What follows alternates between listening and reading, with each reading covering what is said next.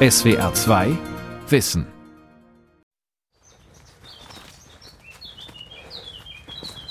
Also beim Hickory ist es tatsächlich so, er wächst sehr, sehr langsam. Es ist eine Pflanze, wo man sehr viel Geduld braucht, aber die packen die Auswirkungen vom Klimawandel wirklich sehr, sehr gut. Auch diese längeren Trockenperioden und auch den Frost. Lars Kasper ist ein Pionier, ein Start-up-Unternehmer. Seine Baumschule in Oberschwaben ist noch klein, aber der Bedarf an Bäumen, die den vermutlich extremen Wetterlagen der Zukunft widerstehen können, ist schon jetzt groß jetzt im Zeichen des Klimawandels, was wir jetzt in den letzten 20 bis 30 Jahren immer mehr mitbekommen, muss man umdenken. Und dieses Umdenken erfolgt jetzt auch immer mehr. Und deshalb werden auch solche Baumarten wieder populärer. Hickory. Ein Baum wird neu entdeckt. Eine Sendung von Thomas Ihm. Ende des 19. Jahrhunderts entstand der alpine Skisport. Das Golfspiel verbreitete sich, ausgehend von Schottland, nach England, Europa und in die USA. Und dort, in den Vereinigten Staaten, revolutionierte der Apotheker Ernest H. Wright die Kunst des Grillens, indem er Rauch kondensierte und in flüssiger Form in Flaschen abfüllte. Grillsoßen, Golfschläger und Skier verdanken ihre Entwicklung dem Hickory, einer Nussbaumart, die im Osten und mittleren Westen der Vereinigten Staaten heimisch ist – Schlagzeugstöcke, Axtstiele oder Baseballschläger werden bis heute aus dem zähen, elastischen und nahezu unverwüstlichen Holz hergestellt. Die Walnüssen ähnlichen Hickory-Nüsse sind lecker, das Holz ist wertvoll und die Bäume sind zählebiger als alles, was sonst in mitteleuropäischen Wäldern wächst. Aber Hickory wächst sehr langsam. Zu langsam für eine wirtschaftliche Nutzung – so dachten zumindest die Förster bei der Einführung des Hickory in Europa vor mehr als einem Jahrhundert. Heute ruhen auf dem Baum große Hoffnungen. Hickory könnte die Esche ersetzen, die langsam aber sicher ausstirbt, weil ein Pilz und ein Käfer die Baumart zugrunde richten. Sein Entree gab Hickory auf Skipisten und Golfplätzen, doch der eigentliche Auftritt kündigt sich jetzt an. Über die Rindenstruktur geschlossen vermuten wir, dass es sich hierbei um Caria lacinosa handelt, während viele andere Bestände eben hauptsächlich aus Caria ovata bestehen. Auch hier gibt es sehr viele Ovata im Bestand, aber diese lacinosa ist dann wieder etwas Besonderes und sie sticht durch besseres Wachstum raus. Ja. Ein Waldstück bei Langensteinbach, wenige Kilometer westlich von Karlsruhe. Es ist Winter. Die Kronen der Bäume ragen nackt in den Himmel, kein Blatt verstellt den prüfenden Blick. Professor Raphael Klump ist mit drei Studenten aus Wien angereist. Sie begutachten und vermessen Hickory-Bäume, ihre Lage, ihre Größe, ihren Wuchs, den Durchmesser der Stämme in Brusthöhe, kurz BHD. Caria, so der botanische Name des Hickory, wurde hier vor 120 Jahren angepflanzt. In einem forstwissenschaftlichen Großversuch wurden damals exotische Baumarten in Deutschland getestet. Das Rennen machte die Douglasie, die heute zu den wichtigsten Ertragsbringern im Wald geworden ist. Die alten Hickory-Versuchsflächen wurden vergessen, der zählebige Baum auch. Jetzt beginnt seine Wiederentdeckung. Herr Bruskawitz, jetzt erzählen Sie uns doch bitte mal, insgesamt waren es wie viele Bäume? Insgesamt waren es 61 Bäume bis jetzt. Und wir zählen gerade nach, wie viele Bäume über 30 cm BRD haben die Aufgabe, diese 30 Zentimeter, ist einfach deswegen, dass wir, das ist unser Schätzer, dass wir denken, das sind die Bäume, die ganz ursprünglich äh, 1884 hier ausgesät worden sind. Und die haben mindestens diesen Durchmesser erreicht, trotz Konkurrenz. Und jetzt werden wir gleich das Ergebnis hören. 17 Bäume besetzt. So, 17 Bäume auf der Hälfte der Fläche sind also vermutlich aus dem ursprünglichen Bestand. Und die dicksten Bäume, die wir bisher hatten, waren 72 Zentimeter.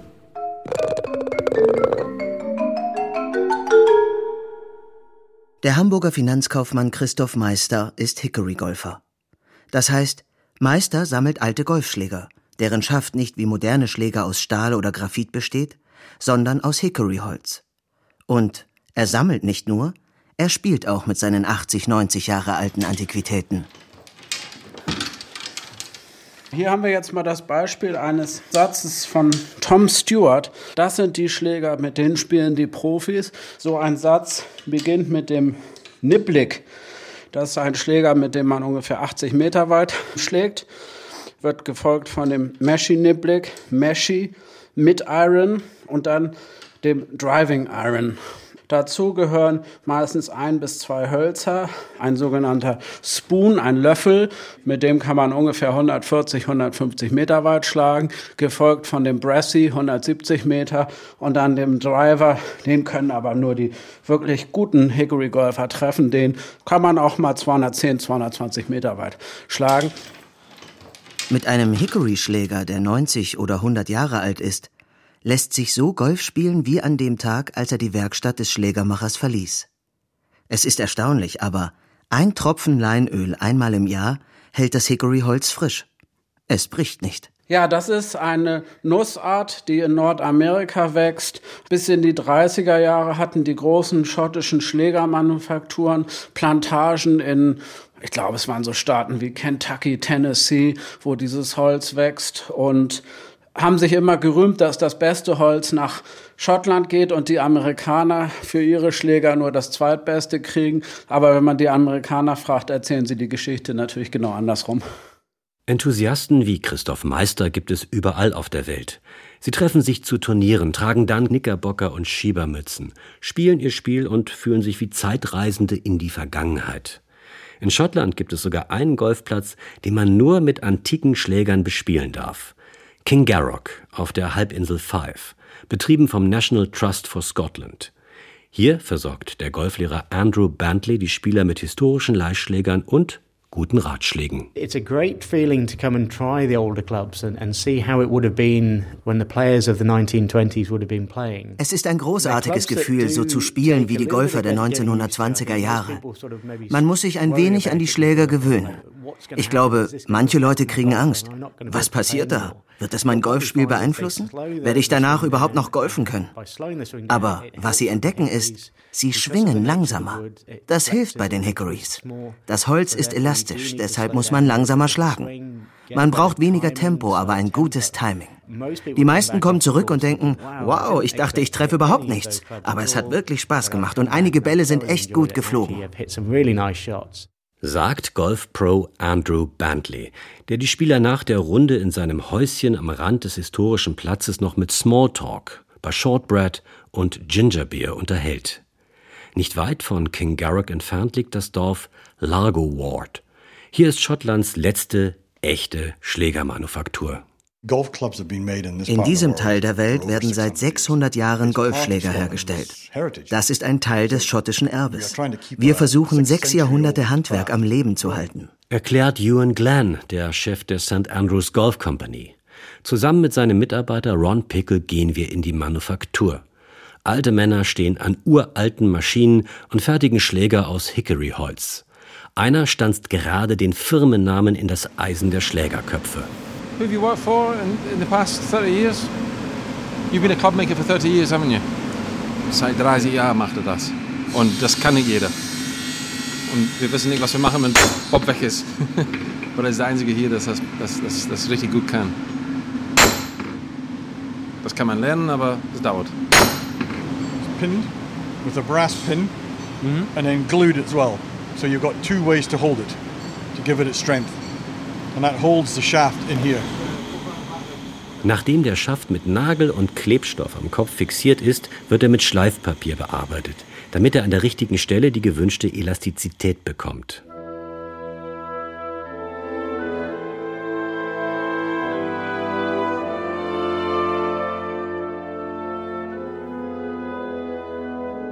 Vor rund 120 Jahren als das Handwerk des Golfschlägermachens sich in Schottland schon zu einem ernsthaften Beruf entwickelt hatte, wurden in Deutschland die ersten Hickory-Nüsse im Waldboden vergraben.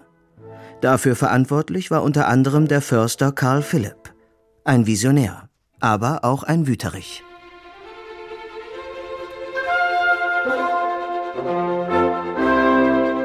Es war ein Wagnis für einen Mann ohne Anhang und Gönnerschaft, und der Einsatz war hoch. Seine Gesundheit, seine Ehre, seine Stellung hatte er ohne Zögern in die Waagschale geworfen. Millionen bringe ich dem Land ein, hatte er oft gesagt, wenn meine Ideen sich durchsetzen. Umso kläglicher dann seine Gereiztheit, sein kindisches Aufbrausen um Nichtigkeiten, entgegnete sie ärgerlich. Wer Großes erkämpfen will, darf selber nicht kleinlich sein. Das schrieb seine Frau Clara in einem Roman mit autobiografischen Zügen. Und ich will mich scheiden lassen.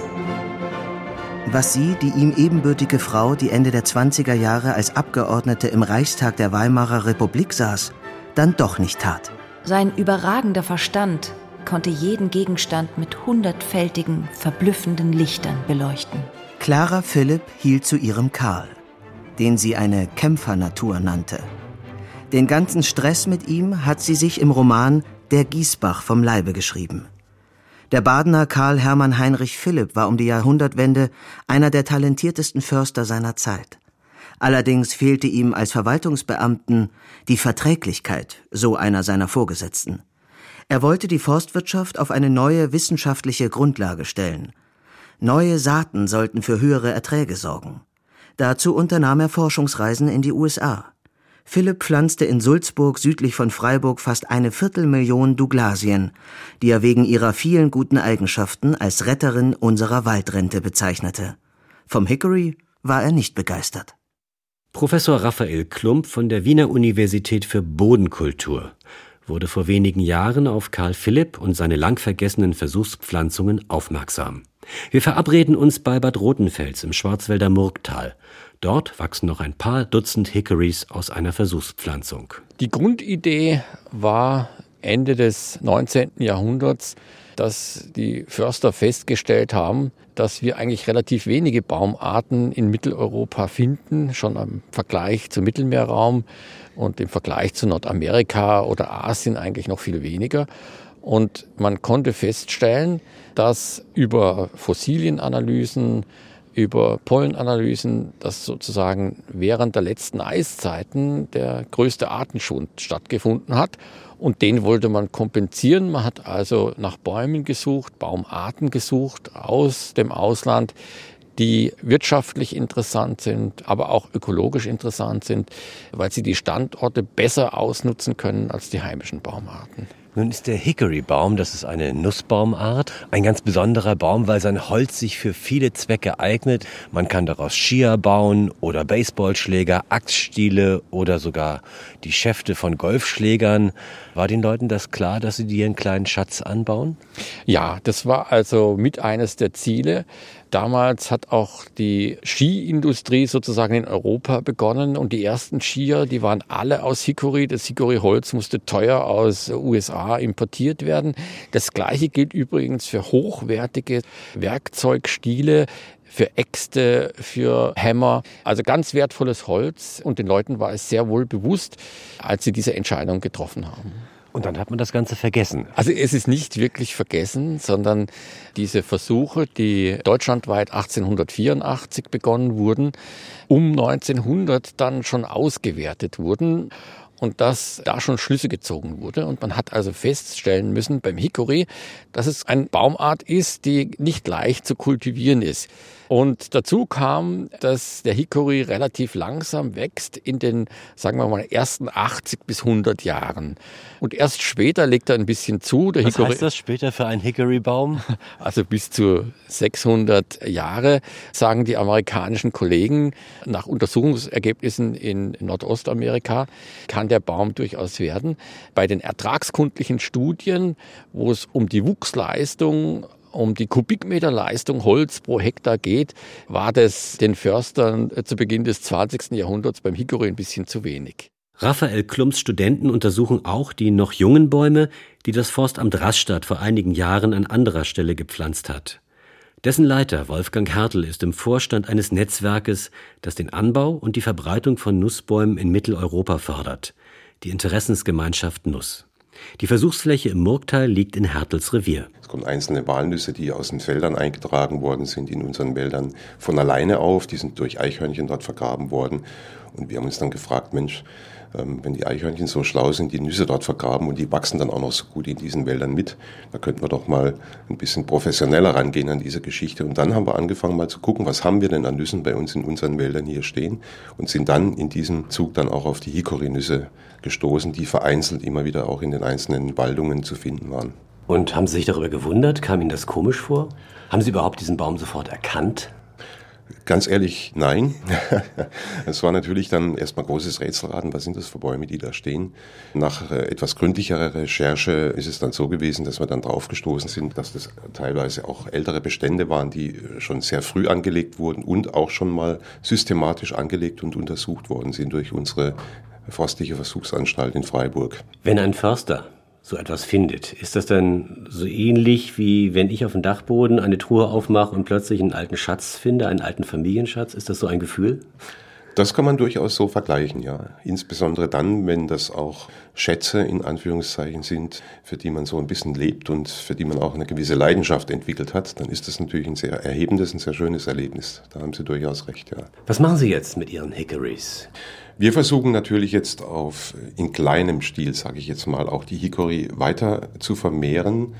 Man darf jetzt einen Fehler nicht machen und äh, sagen, die Hickory ist jetzt das Allheilmittel gegen den Klimawandel und gegen das Eschentriebsterben. Es gibt sehr viele Alternativbaumarten, die für diese Zwecke und als Lückenbüßer in Anführungszeichen in Frage kommen. Aber die Hickory ist eine davon und sie wird in unserer waldbaulichen Planung und wenn es darum geht, Flächen wieder neu anzupflanzen, natürlich in Zukunft immer auch eine Rolle spielen und wir werden sie mit einbringen in diese Pflanzungen, um zu sehen, wie wächst sie und wie kommt sie dann auch zurecht mit dem Klimawandel.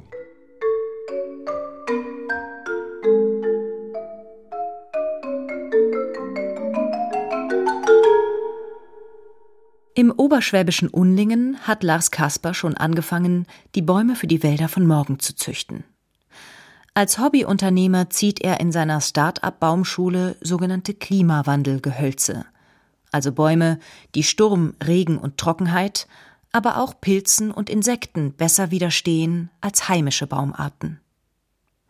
In seinem Gewächshaus finden sich unter anderem Weihrauchzeder, Pekan-Nussbaum, Lederhülsenbaum, Zerreiche, Schwarznuss, Schnurbaum, Gummiulme, Geweihbaum, japanische Zelkove oder der prächtige Trompetenbaum.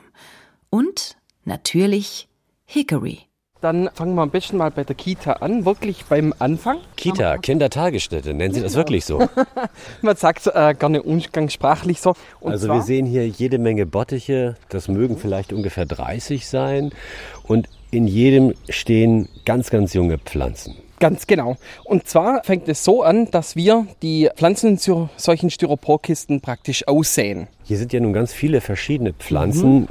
Welches ist der Hickory? Der Hickory, den sehen wir hier zum Beispiel. Da sehe ich gar Das nichts, ist da sehe ich nichts weiter als nur eine Fläche Erde. Ganz genau. Und hier haben wir schon zum ersten Mal eine Nuss, der jetzt schon ganz langsam aufspringt. Also die Nuss ist ein bisschen größer als eine Haselnuss, Genau. Und aber von der Form her mehr wie eine Walnuss. Ganz genau. Die Nuss schmeckt später, als wenn man sie essen würde. Die Nuss wäre fast süß, also, also viel milder als eine Walnuss. Neben der Kita, also das ist jetzt das Freigelände, Mhm. wo die ganzen Töpfchen stehen, gibt's hier noch ein kleines Gewächshaus und ich nehme an, das ist dann nicht mehr die Kita, das ist dann schon die Grundschule. So kann man es ähm, sagen. Wie Sie schon richtig sagen, Grundschule, da ähm, werden die dann schon etwas größere Töpfchen umgepflanzt, ähm, damit sie auch äh, eine ähm, stärkere Wurzel entwickeln und dann auch nochmal ordentlich oben zulegen können. Ja, dann gehen wir doch mal rein. Sehr gerne. Jetzt kann ich Ihnen den etwas älteren Hickory zeigen. Wenn ich die neuen Sämlinge praktisch herausnehme aus der Erde, wo wir es gerade vorher gesehen haben. Ich warte dann ab, bis da nur ein zwei bis drei Zentimeter hoher Trieb ist und möchte dann auch schon anfangen umzutopfen. Und selbst dann ist die Wurzel bereits schon über 20 bis 30 Zentimeter lang und muss die einkürzen. Also der macht wirklich eine fleischige Pfahlwurzel nach unten und dann können die so praktisch an den Forst versendet werden. Praktisch, wir versenden sie an Privatwaldbesitzer, an Forstereien, an Versuchsanstalten, die dann da in wirklich geringeren Stückzahlen fängt man jetzt an, den Hickory auszutesten und er hat sich bisher sehr gut bewährt. Der hat schon eine Fangemeinde. Er hat schon eine Fangemeinde. Und zwar jetzt nicht nur beim Forst, sondern zum Beispiel auch im Obstbau. Im Obstbau sucht man wirklich immer Alternativen zu neuen Frucht- und Nusssorten. Und ähm, solche Nüsse lassen sich natürlich klasse vermarkten, weil es eine der einzigsten Nussarten ist, die eher süßlich schmecken. Und vor allem ist die Hickory auch einer der gesündesten Nüsse überhaupt. Und vor allem, wenn er später mal groß ist, ist er absolut reichtragend und die Nüsse werden eigentlich auch nicht von Rehen gefressen. Die werden eigentlich eher gemieden. Vom Handel mit seinen Baumsprösslingen kann Lars Kasper bisher nicht leben. Noch interessieren sich nur Spezialisten für die Klimawandelgehölze, die er auf seiner gleichnamigen Homepage beschreibt und erklärt.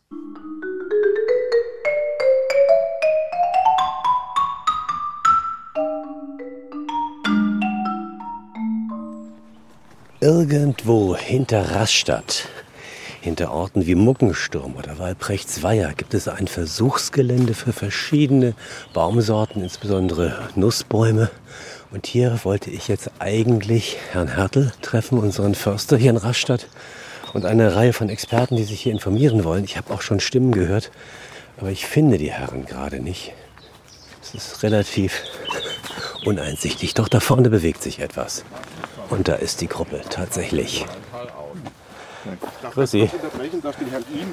Hallo, Herr Hertel. Grüß Sie. Hallo. Und wir, das ist eine Gruppe von Forstkollegen, ein Privatwaldbesitzer noch mit dabei, die im Moment eine Fortbildungsveranstaltung haben in Karlsruhe im Forstlichen Bildungszentrum, wo es um die Alternativbaumarten, Risikoabschätzung in Zeiten des Klimawandels, also ein ähnliches Thema, das wir gestern auch hatten, heute jetzt zwei Stunden hier bei uns in Rastatt auf, der, auf dieser sogenannten Sortenversuchsfläche hier in Oberweier sind und sich mal angucken, was wir hier so alles angebaut und stehen haben an Nussbaumarten. Natürlich fängt es sofort an zu regnen. Ohne fachkundigen Rat könnte man glauben, sich in einem Urwald verirrt zu haben, so zugewuchert sind die engen Pfade. Der Rastädter Förster Wolfgang Hertel, sein Kollege Bernhard Mettendorf aus Oberkirch und die ganze Gruppe bleiben schließlich vor ein paar schlanken, etwa faustdicken Bäumen stehen. Hickory bzw. lateinisch Caria. In dem Fall Caria ovata, gemischt mit Caria tomentosa. Also Caria ovata ist die schindelborkige Hickory. Das ist Material aus einem sehr alten Versuchsbestand in Gaggenau-Bad Rotenfels, der unweit von hier liegt, der damals Ende des 19. Jahrhunderts 1885, 1886 angelegt wurde. Damals auch unter Regie des damaligen Landesforstmeisters, nee, der war später erst Landesforstmeister, damals war er noch an der Forstlichen Versuchsanstalt Philipp der sich sehr stark um diese ähm, ausländischen Baumarten gekümmert hat und dann alles Mögliche, unter anderem auch die Douglasien, damals Mammutbäume, aber auch Karia, Schwarznuss damals auch aus USA mitgebracht hat und hier verteilt über Baden-Württemberg, vor allen Dingen im badischen Bereich, dann auch Versuchsflächen angelegt also, hat. Also muss jetzt das lokalpatriotisch-badische etwas zurücknehmen. Der eigentliche Initiator von diesen, von diesen ganzen Anbauversuchen, wo auch diese älteren Karia-Flächen dazugehört, war Schwappach. Schwappach hat es begründet, ja. Schwappach war der, war der Leiter der preußischen mhm. Versuchsanstalt und Schwappach hat gesagt, wir machen da die, die und die, die Baumart und Baden, Württemberg etc., die haben sich dann auch angehängt. Das sind also diese ältesten Flächen, die wir haben. Ich hatte eine in Tübingen Parallelfläche zu der hiesigen. Mhm. Da war es genauso, da war auch nie eine Axt drin, warum auch immer. Es hat sich nie einer getraut, obwohl die die Verarbeiter ein paar Kilometer weiter saßen, nämlich in, in, in Mössing, da sitzen die ganzen Axt- und Stielfritzen, die hätten, das, die hätten das Zeug gern gekauft, ja, aber keiner wusste vom anderen. Also wenn der Standard nicht total daneben ist, eine krumme Karia für wenig. Ja. Die sind immer Bolz, gerade man steht ja. da drunter, die sind auch astfrei bis 20 Meter, wenn die so eng stehen. Dann kommt dazu, wenn eine Baumart je Festmeter am Markt ja entsprechend bewertet, bezahlt wird, und das wird sie wahrscheinlich schon, Sie ist eine hervorragende Ersatzbaumart für die Esche und die Esche geht auf der ganzen, also mindestens mal in den USA, Europa geht die im Moment vor die Hunde. Da brauche ich einfach was. Ja? Und das Dritte ist, und das sieht man ja da drüben sehr schön, in der ersten Generation ist die Etablierung schwierig, teuer, aber wenn sie die Chance hat, sich Natur zu verjüngen, dann ist, ich habe es Ihnen gestern gesagt, weil sie nicht verbissen wird vom Rehwild, dann ist er auf einmal dicke da. Also man muss wissen, auf was man sich einlässt, wenn man mit der Karie arbeitet. Es ist in den ersten, ich sage jetzt mal eine Zahl, sieben Jahren, es sind sieben verteufelte Jahre. Durststrecke. in der man kämpft um jede Pflanze, ja, in der man ja. unendlich viel Blut, Schweiß und Tränen in diese Arbeit mit der Karia reinsteckt, weil sie in den ersten sieben Jahren erstmal nach unten wächst. Die Karia bildet ein extrem starkes äh, Wurzelwachstum aus, eine Wurzelrübe, die in den ersten Jahren gewaltig nach unten wächst. Und diese sieben Jahre Durchstrecke, die muss man überstehen und dann geht es richtig los. Wir haben auf dieser Fläche, als die damals gegründet wurde hier, mit allen den verschiedenen Sorten und Arten, die hier draufstehen, nirgendwo so viel Zeit verbracht als auf diesen drei kleinen Karia-Feldern, die jetzt hier im Anschluss kommen. Wir waren verzweifelt. Wir haben jedes Jahr diese kleinen Pflänzchen aus dem, aus dem Seegras, aus der Brombeere wieder rausgeschnitten, Holzstäbe daneben gemacht, dass wir sie im nächsten Jahr wiederfinden. Ein Charakteristikum hat die Karia eben auch. Sie wächst in diesem ganzen Verhau von anderen Pflanzen, anderen störenden Faktoren, wächst sie weiter. Die geht nicht kaputt, die ist nicht klein zu kriegen. Und irgendwann mal, wenn man es dann geschafft hat, sie dann so weit rauszukriegen, dann geht der Schuss nach oben los. Und wenn sie mal so da ist wie hier, dann ist das Ding gelaufen dann haben sie sie drin. Und wie Bernhard Meddendorf auch schon gesagt hat, es ist ganz fantastisch. Mal abgesehen davon, vom landschaftspflegerischen Aspekt, die ist im, im Herbst eine traumhaft, wunderschöne Baumart. Ein Gelb, ein intensives Gelb. Das, Ähm, das, also da, wenn man ein Foto in der Hand hat, man, man muss das ständig fotografieren. Ja, also eine ganz interessante Baumart. Also alles, wirklich alles, was man über Hickory sagen kann, spricht dafür, den Baum anzupflanzen. Er ist schön anzusehen. Er widersteht dem Klimawandel. Er wäre ein idealer Ersatz für die aussterbende Esche und sein Holz ist wertvoll und widersteht allen Beanspruchungen.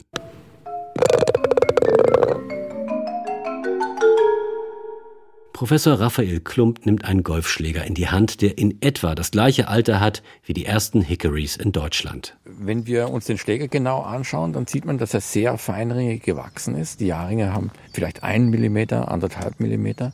Wenn man also Baumarten hat, die an sich schon sehr stabiles und zähes Holz liefern, elastisches Holz, aber trotzdem sehr stabil und die auch noch feinringig gewachsen sind, dann ist es sozusagen die beste Konstellation. Und dieses Holz, wenn es ordentlich gepflegt wird, man muss also nach wie vor mit Ölen ab und zu diesen Holzschaft pflegen, dann kann man damit eigentlich fast unendlich damit spielen. Das gilt ja auch für Spazierstücke zum Beispiel aus heimischem Holz, die auch nach 100 Jahren äh, noch tadellos funktionieren. Also auf die Pflege kommt es an und auf die Auswahl des richtigen Rohstoffes. Nur ein Problem bleibt. Hickory wächst sehr langsam. Vielleicht zu langsam für das Eschensterben oder den Klimawandel. Er war auch ein Kämpfer, der vor niemand und nichts zurückschreckte. Sagt Clara Philipp über ihren Gatten, den Förster Karl Philipp, der vor 120 Jahren neue Bäume nach Baden holte. Vielleicht muss man einfach mal anfangen und dann konsequent weitermachen.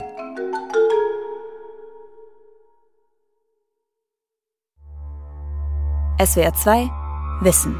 Der Hickory. Autor und Sprecher Thomas Ihm. Redaktion Udo Zindel. Regie Andrea Leclerc. Ein Beitrag aus dem Jahr 2018. SWR 2 Wissen. Manuskripte und weiterführende Informationen zu unserem Podcast und den einzelnen Folgen gibt es unter swr2wissen.de.